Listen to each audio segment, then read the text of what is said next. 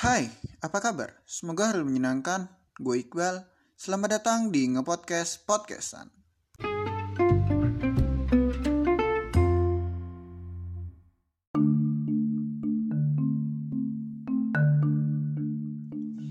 Akhir-akhir ini gue sering banget ngedenger jangan gunain kantong plastik. Plastik itu ngerusak lingkungan. Lu pikir kalau lu ngomong gitu lu bakal dilihat keren gitu? Ya enggak lah. Makanya lu baca dulu kenapa kantong plastik itu diciptakan. Lu tahu nggak? Kalau lu nggak tahu, sini gue kasih tahu. Tahun 1959 banyak penebangan pohon karena kebutuhan produksi paper bag.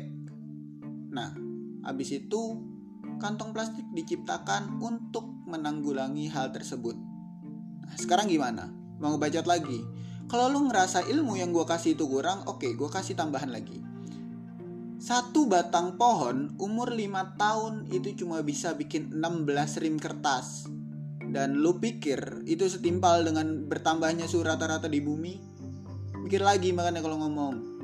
Atau mungkin begini, ini asumsi gue aja sih, semoga aja gue salah.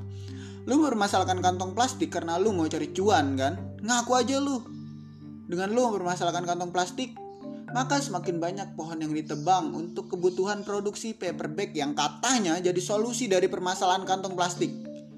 Dan dengan begitu lu bisa bangun pabrik dengan alasan lahan kosong dan membuka lapangan pekerjaan. So, menurut gue yang salah bukanlah kantong plastiknya, tapi lu yang kurang bijak make tuh barang. Dan jangan biasain ngebacot kalau analisis lu kurang, berisik tau nggak? Pengen dilihat keren gitu amat usahanya. Keren kagak, goblok mah iya. Oke, sekian dari gua. Sorry kalau kemanjangan dan sorry kalau muter-muter. Sampai jumpa di episode selanjutnya.